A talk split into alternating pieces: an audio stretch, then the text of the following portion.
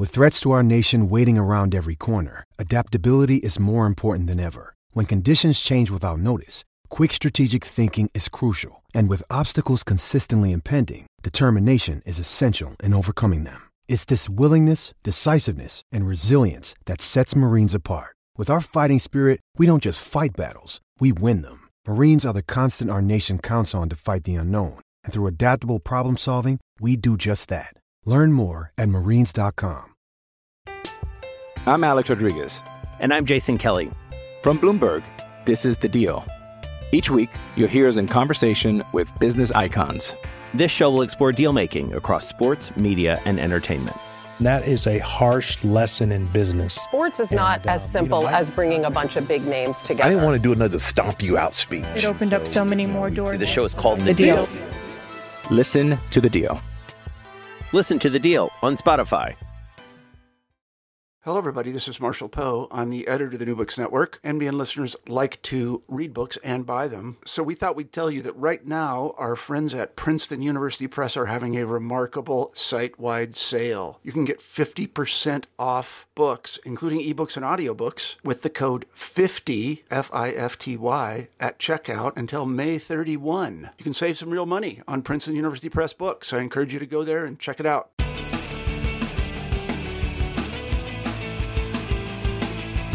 Welcome back to New Books and Sports Podcast, a channel on New Books Network. I'm Bob D'Angelo, and our guest today is Brad Balukjian, author of the upcoming book Wax Pack on the Open Road in Search of Baseball's Afterlife. And that book will be released April 1st. Brad, thanks so much for being with us today. Thanks for having me on, Bob. Great. Brad earned a PhD in entomology from uh, Cal Berkeley, spending a year in Tahiti while earning his doctorate and while he was there, he discovered two new species of, I'm sorry, 20 new species of insects. He's currently director of the Natural History and Sustainability Program and teaches biology at Merritt College in Oakland, California. Um, Brad, tell us where you grew up and your involvement in sports and any professional parts of your career that I just left out. uh, well, I grew up in a small town in Rhode Island and was in Rhode Island through high school made my way to California after college and have basically been uh, been in California ever since. And I have an unusual hybrid career of uh, teaching and and writing. And um, as you said, I, I uh, teach at a community college in Oakland, direct a natural history program there, and then I uh, am a freelance writer and journalist. Okay, talk about the um, how the idea for Wax Pack came about. Sure. Well, um, you know, we I think as someone as a writer, as someone uh, who you know who, does this for a living, my my brain is always is always churning about what what could be a good book idea. And as a kid, I'm someone who grew up like a lot of us did, collecting you know thousands of baseball cards going down to the store and, and getting wax packs. And um, and I you know especially that era in the mid to late 80s I just I had so many of these cards. And I always you know I was always a, a little unusual in that I, I always liked the guys that were the bench warmers and kind of the the more scrub players. My favorite players were growing up were guys like Marty Barrett and Don Carman.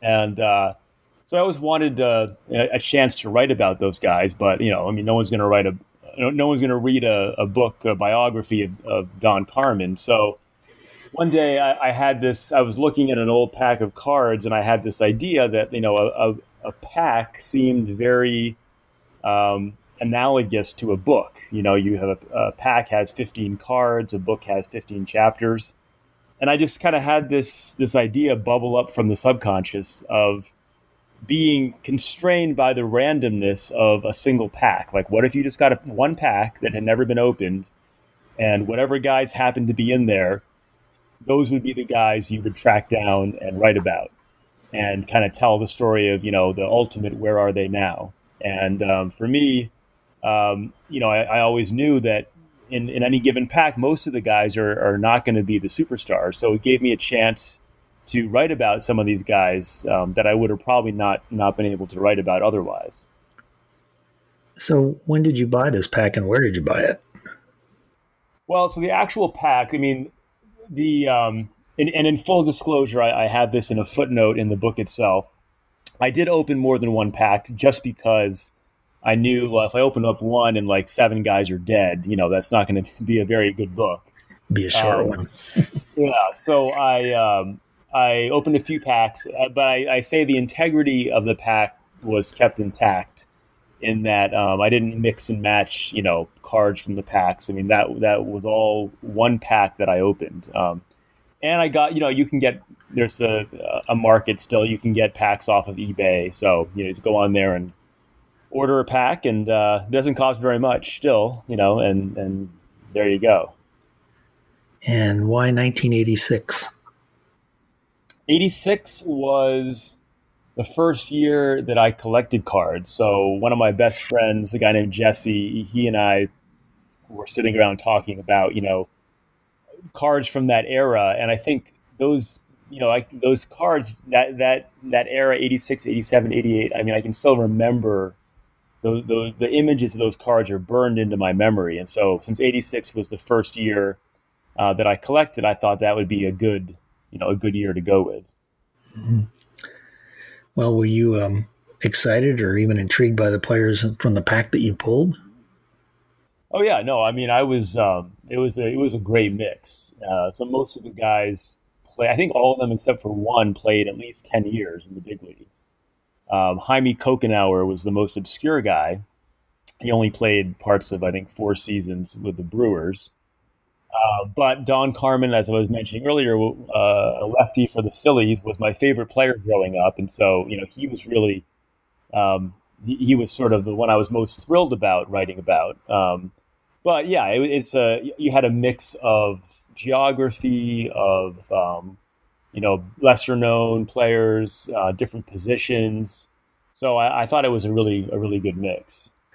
And you grew up in New England, but you liked a guy like Carman who was in in um, Philadelphia. I mean, why? Yeah, it, well, it's kind of a silly story that uh, when I, I mean, for, for one, I should say I've never been someone that kind of follows the crowd. So I, I should have been a Red Sox fan because everyone else was, but that was a good reason for me, for me at age five to not want to be a Red Sox fan. So my, for whatever reason, as a five year old, I had a, a favorite letter, which was F. And I heard the name Philadelphia Phillies. And I thought, you know, you, I couldn't imagine a, a, a more perfect name uh, for a team. And of course, at that point, I, I, I, didn't realize it was all PHs, but I was, I was already hooked. So I became a Philadelphia sports fan for life. And as you said, there's 15 cards in the pack. And uh, actually, when you pulled it, there was 14 players because I believe one of them was a checklist.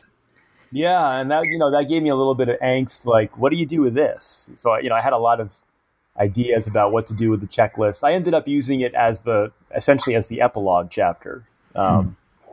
But would have been a lot more work to track down all the guys on the checklist. and as it turned out, of, of those 14 cards, only one of the, one of the players had passed away, and that was Al Cowens. That's right. Yeah. So here, here you are. You want to do this book, and you you have obviously have logistics. How did you plot this cross country trip? I mean, did you contact the players? I mean, you had to obviously you know map everything out and you also had a time frame if i understand correctly that you had to get this done within a certain amount of time yeah um, i did so that was made it interesting because i had to get back well, i was going to a, a buddy's wedding on um, a particular date and then I, am a college professor so school started shortly after that so I, in the back of my mind i was always like well you know if i break down in, in iowa for a few days this could really this could really throw me off. But um, but no, this was this was truly a a long term project from conception to the day it comes out in April. It'll have been about six years. Um, and I spent almost a year before I took the road trip just doing the planning. So, I mean, I got a map of the United States out. I looked at where all these guys were located, and then I set out to basically track them all down ahead of time to let them know what I was doing and use whatever means I could to contact them. So it was um, in some cases it was easier than others. Like I, I remember I just Googled Rance Mulliniks, and it, he happens to be a, a, real estate agent now. So, you know, you, every the, the easiest person's phone number to get in the world is a real estate agent. That's true.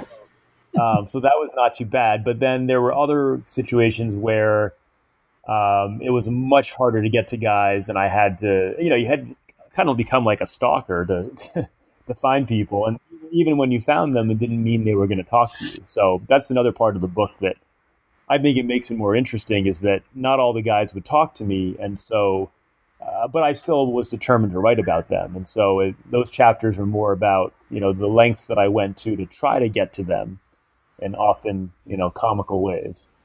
And you didn't exactly take this trip in a straight line. I mean, you didn't go across the Southwest. You jolted back and forth a couple of times.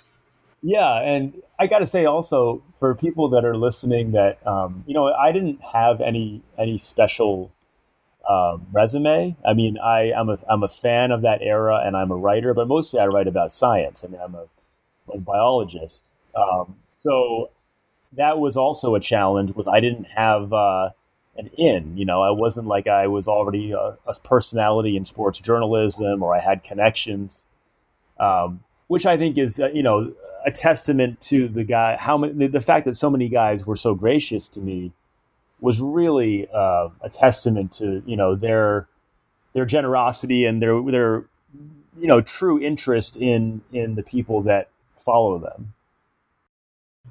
So, um, in total, how many miles did you travel on this trip?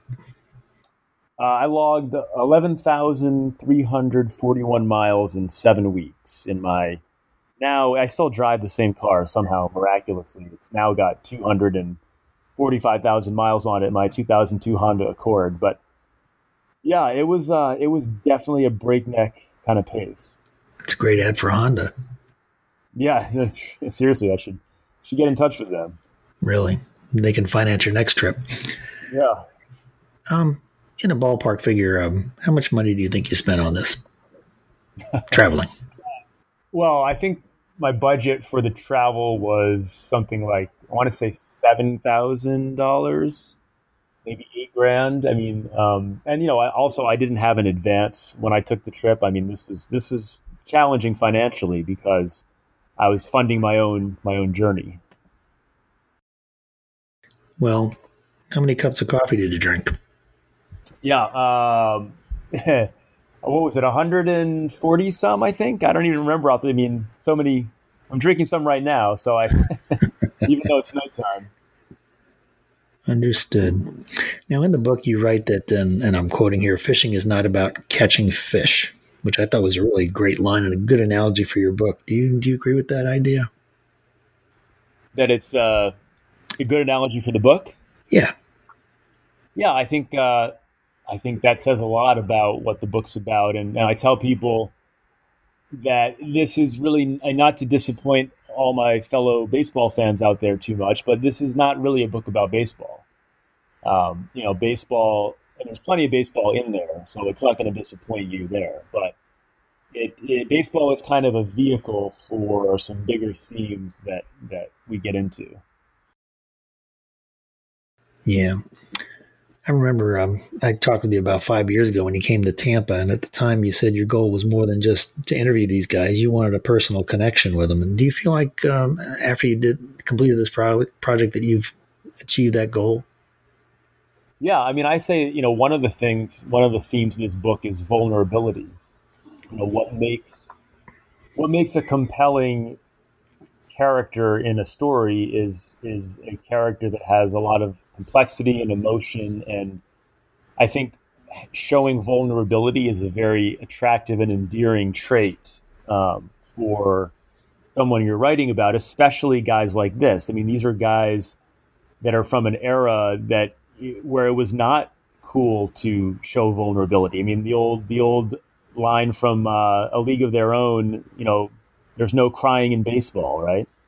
right. And uh, and yet, what surprised me over and over again on this trip was how quickly, in, in the span of have, after having just spent maybe an hour with some of these guys, how quickly they, they got very real and emotional and showed a lot of vulnerability. Um, and so uh, you know I was uh, kind of kind of flattered and and you know really awed by that. And it, again, it was a real treat that they would open up that much to me without even knowing me really. And you did more than just sit and chat with these players. I mean, you bowled with Randy Ready, and I'm not going to give the score unless you want to do it. Uh, you watched Kung Fu with Gary Templeton, Kung Fu movies, I should say, and you watched Steve Yeager in his in his sub shot, Jersey Mike's place in California. And Mulliniks gave you a, a, hitting lesson. I mean, that was uh, that was that one on one interaction with all these guys.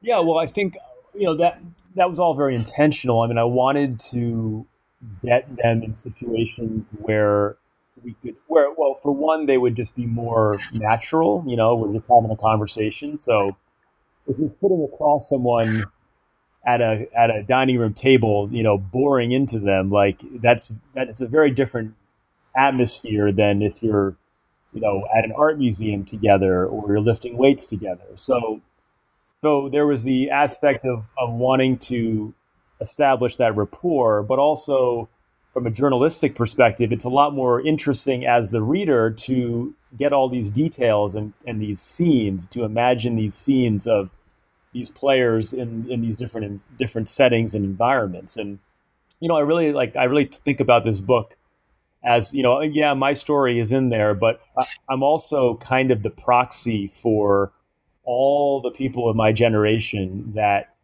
grew up, you know, with their baseball cards as their best friends and I'm the proxy for them to now see uh, what these guys are like in three dimensions, you know, as real people. Uh, I'm I'm your eyes and ears, uh, and so you know, that was that was always my mission was thinking about the the ultimately the reader, and what are they going to get out of this this this experience. And I got the impression that some of the players are, you know, almost amused by the fact that you were, you know, looking them up. And it's it's kind of a, in a way, it's a combination of, you know, Charles Kuralt, you know, I'm going around the country, or or Larry Ritter, you know, Glory of Their Times. Although, you know, he talked with real old timers, and you're talking with guys basically in their fifties, maybe even sixties. Um, so, um, you know, and of course, you get to to meet your idol, Carman and he, he has an interesting job. Talk about that. Yeah, I mean, wow, one of the, I mean, Carman has a truly unusual job in that he's now the basically the personal staff psychologist for Scott Boras. So you know, Boras has the biggest names in baseball, and when these guys, Bryce Harper or um, Stephen Strasburg, you know, when they're in season and they and they hit a skid, they're calling Don Carman, and Don Carman is literally getting on a plane the next the next moment and flying to where these guys are and and talking to them, and um, you know that's that's his job is to is to.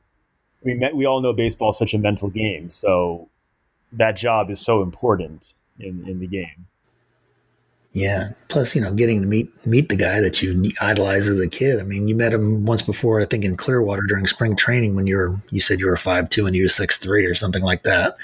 And so, what was it like to meet him as an adult? You know, I remember meeting my favorite player when I was a kid was after Mickey Mantle was Bobby Murcer. And when I went to go interview him one time as a reporter at, at Dodgertown in New York, the Yankees were up there, and I went to talk to him, and I went, uh, you know, just sort of tongue tied Right, Did you feel right. comfortable talking with Carman? Well, I, I put on a strong face. you know, I think, you know, sometimes uh, we often we often think in life about how we, we we describe how our feelings influenced our our actions, and sometimes it's I think better to think about how your actions can influence your feelings. So I I, yeah, I was excited. I was nervous. I was all of those things. But I said, you know, I'm gonna do, I'm gonna power through here. And I, I was always, despite all those emotions inside, uh, I, I always tried to remind myself that, that first and foremost, I was a journalist. You know, this isn't a PR project. This isn't uh, me, you know, ghostwriting their story. This is me as an independent journalist with serious questions about big themes. Uh, and even if it's my my favorite player of all time, I have to try to maintain some of that objectivity. And you know, I always look at it as long as you're as you're honest in your writing, as long as you say, yeah, this is my favorite player, you know, it's okay to to have those feelings. Um, it's just when, when you when you don't disclose things that you get in trouble. I'm Alex Rodriguez. And I'm Jason Kelly. From Bloomberg, this is The Deal. Each week, you'll hear us in conversation with business icons. This show will explore deal making across sports, media, and entertainment. That is a harsh lesson in business. Sports is not And, as um, simple you know, I- as bringing a bunch of big names together. I didn't want to do another stomp you out speech. It opened up so many more doors. The show is called The Deal. Listen to The Deal. Listen to the deal on Spotify. Right. Well, I know at least one player I think wouldn't talk to you, and one never showed up after you made a lot of negotiations with his son, and a third guy you're probably still walking through his neighborhood trying to find him. You can, if you want to talk about those three. Sure. I don't, yeah, want, to put any, uh, I don't want to put any spoilers out there, but I mean, certainly No. a little vignette about each one would be cool. Yeah. Um, so Carlton Fisk, who, you know, I think from my research has, has already has kind of a reputation for being a recluse and not the most media friendly guy. Unsurprisingly, ahead of time, he just flat out said, "No, I'm not to. I'm no interest in working in, in talking to you." Um, and I mean, he didn't say that literally, but that was the message. And uh, and so for for Fisk, I decided that I was going to have some fun with it, and I found out from a source where in Sarasota this really exclusive private golf club that he he goes to regularly, and I decided I was going to hatch this whole scheme where I pretended to be a multimillionaire interested in buying a house on the golf course so I could sneak in and try to ambush him on the on the on the property. So that whole chapter is about that that whole scheme that I cooked up. And I think it's it's one of my favorites because it's a little more lighthearted. It's you know it's kind of fun. Right, but don't you think the the um, people at the golf course would have, you know, cast a wary eye even driving him in a 2002 Honda? Yeah, well, that's uh, I kind of worked that into the narrative there. Make a fair point. Um, so I uh, and then Vince Coleman also did not want to be found. So for Vince, I went back and and retraced his childhood in Jacksonville, and I found the church he went to and his high school, and even the house he grew up in. Uh, talk about that, and of course, famous Doc Gooden uh, had negotiated. He was the only player who had demanded that I pay him to talk to him, and I had agreed to do that, and provided, of course, I would disclose that in the book. And uh, I ended up in his living room, surrounded by his accolades. Very surreal. Here I am in Doc Gooden's living room, and Doc Gooden isn't even home. So I met with his son, and it's a pretty sad story. Uh, you know, we all know kind of Doc's demons, and I just happened to coincide with uh, you know a rough a rough patch for him. So, you know, you know, uh, a, a- a very tragic story there with, with Dwight Gooden. Right. And it didn't get in the book, but I know when you came to Florida, you meant to go speak with his coach, Billy Reed. You want to talk about what that meeting was like? It's Well, in actually, did, I did put a few a few quotes in there from Billy. oh, you um, did? Okay. yeah, I didn't end up writing it at length about that, but well, that was one thing I, you know, I wanted where I could, I wanted to talk to the guys that had played roles in their lives. So I actually met with Gary Templeton's high school coach in uh, Santa Ana, California. I met with Billy Reed in in Tampa. I met with um, Bob Ward in Oklahoma, who coached Don Carman, and to get their perspective on what these guys were like at a really young age. And you know, I mean, a lot. I mean, a lot of these guys. I mean, in um, I mean, Gooden was clearly a superstar from the very beginning, but someone like Gary Pettis, who's in the book, I talked to his high school and college coaches, and Gary Pettis got cut from two junior colleges in, in the Bay Area, and ended up a Gold Glove. He won what five or six Gold Gloves for the Angels. So that's the thing is that you know the guys that had the most talent, of course, didn't necessarily mean that they ended up making the major leagues, but I knew that all these guys, by virtue of just being in that pack, they all did make the show.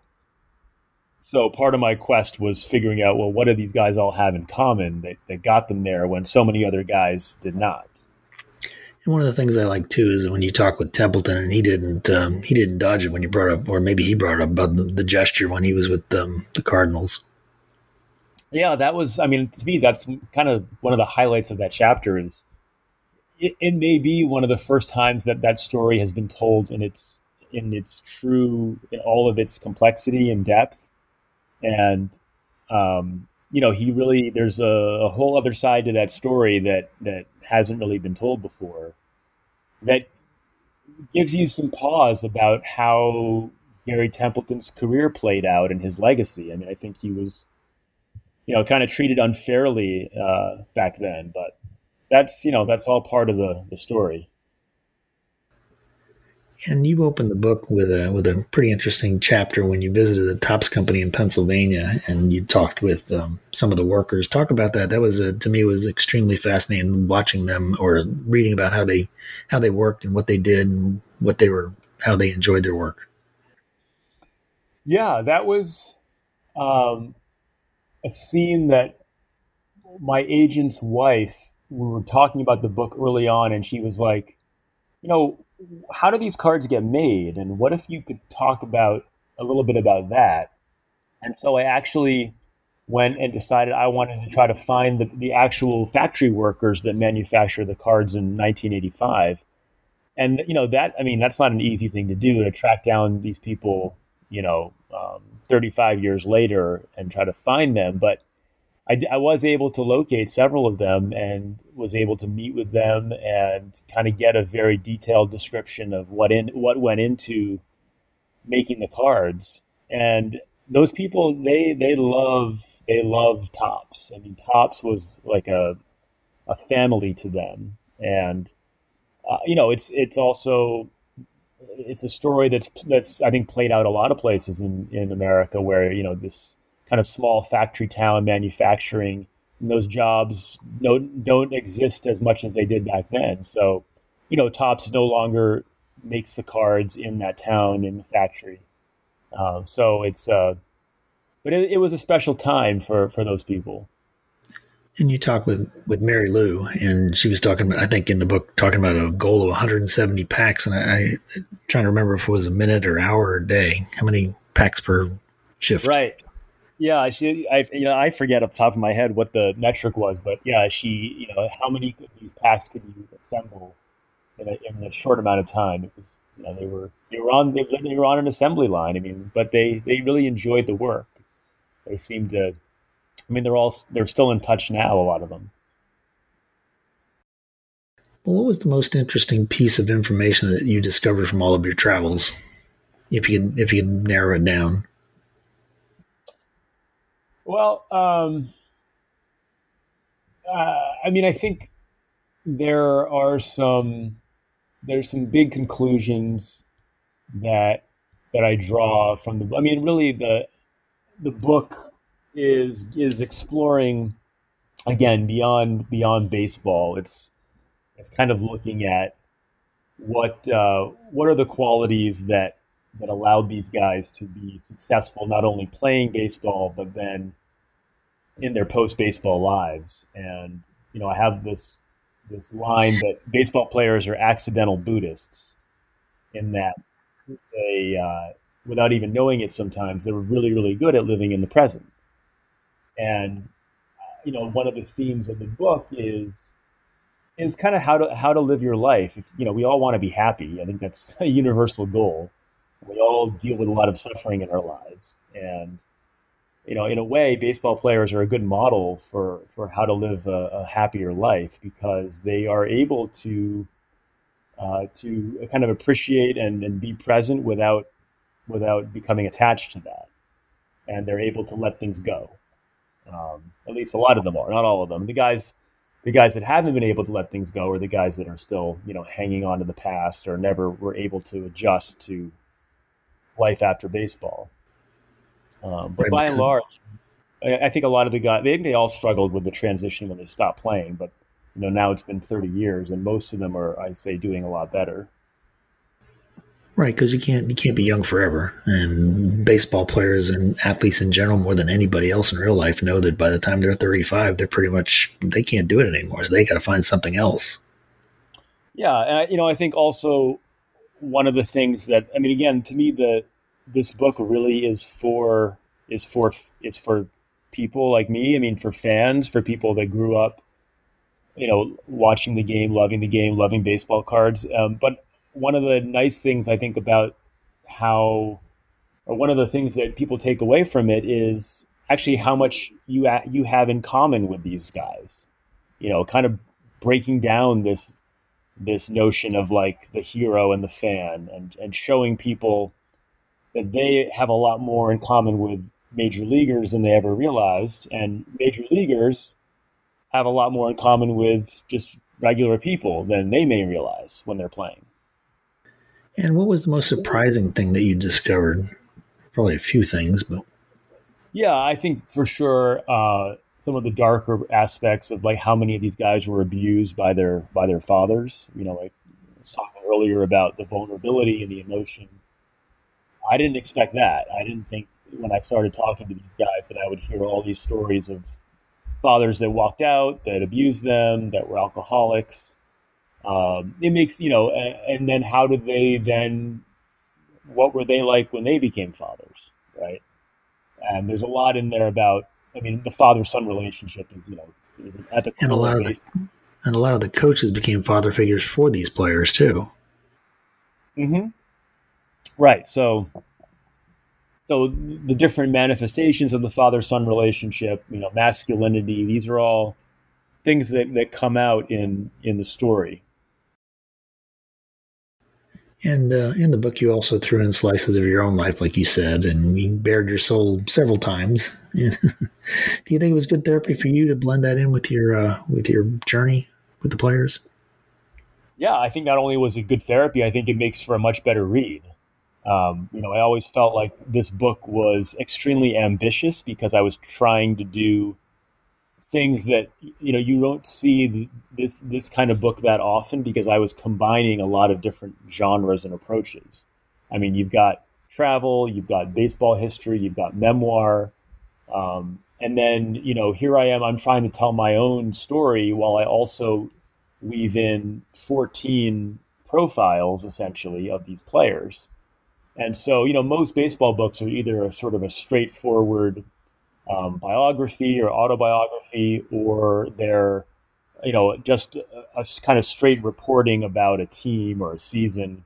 You know, I'm kind of mixing up a lot of different things here where I'm, I'm telling it's not just a memoir, it's also the player stories, but it's also some history and some travel. Um, so you know, I hope I pulled it off. I mean, I, I know it was a it was a tough thing to take on. And um, there are the listeners are gonna have to read about it, but I'll ask: Are you still in contact with the yoga instructor, the yoga dancer? Uh, uh, yeah, the no, and actually, we went we went to yoga together. We, she wasn't actually an instructor. Um, oh, okay. He was a a coach for for different uh, corporate figures, but um, no, I, I, haven't. I mean, we're I think we're, we're friends on Facebook, but uh, we're not we're not in regular touch right now. Mm. Okay, it's just one of the more humanizing aspects of the book too, because like you yeah, say, yeah. Um, well, right. So I mean, I, th- I, I think that I think in any book of literary or narrative nonfiction, for it to work, you, you the reader has to be emotionally invested in in the protagonist and in the characters, right? And again, that's part of why I wanted to share my story was because I'm kind of the connective tissue in this book, right? I mean, there's these players, but they come in and out of the, the narrative. So I know I, you know, I knew I had to, um, I had to have the reader invest in me to keep reading. So here's the part of the interview where I ask you what I've missed. Is there anything in, that you'd like to add about the book that I haven't talked about or that we haven't discussed already? Um, no, I think you know, I think we've we've hit on on the main points. Um, I covered it all. yeah, we got we got stuff down. Not bad, not bad. Well, this has been very interesting, and I know that your time is valuable because you have so many things in the fire. Um, do you have another project in mind? Yeah, I mean, literary, I have literary. Yeah, I have other book ideas, but um, they're not nothing I want to do anytime very soon because you know it's just as I said, it's a six year process. I think it'd be good for me to. I feel like you know I, I just threw a, a sixty yard hail mary. I need to throw. I need to do a little West Coast offense for a while. You know, a couple short passes, five and ten yard passes. Yeah. hmm. Do you still um? I mean, you collected cards when you were a kid. Do you still have your cards?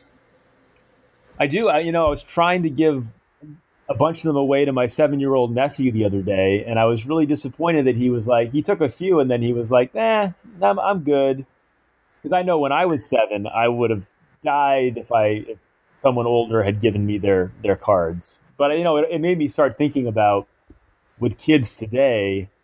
You know, is there an equivalent? Do they collect anything? I mean, with such a digital world now, you know, do do I, mean, I think it's kind of human instinct to collect, but what are they collecting? Well, I know, for example, Topps had the um, digital cards you could collect, so that was you know you can get it off your phone. So maybe that was their their channel of trying to reach the newer generation of kids. Yeah, but I think it's I think it's such a, a niche market now. You know, there's so much choice in, in pop culture and society. You know, we didn't we didn't have the luxury of all that choice back then. No. And in the 1980s, like I said, that was the beginning of the glut of baseball cards. Between 86 and 92, there were like millions and billions of cards in different, you know, um, manufacturers. So there was so much to choose from. Yeah. And then, of course, the classic oversaturation of the market. Right. Anyway, we've been speaking with Brad Balukjian, author of Wax Pack on the Open Road in Search of Baseball's Afterlife, which hits the bookstores and internet on July on April 1st, if I get the date right. Thank you, Brad, for being with us on the show today. We really appreciate it. All right, thanks for having me on. All right, you've been listening to New Books in Sports, a channel on New Books Network. I'm Bob D'Angelo, and thank you again for listening. And until next time, remember that the game is what matters.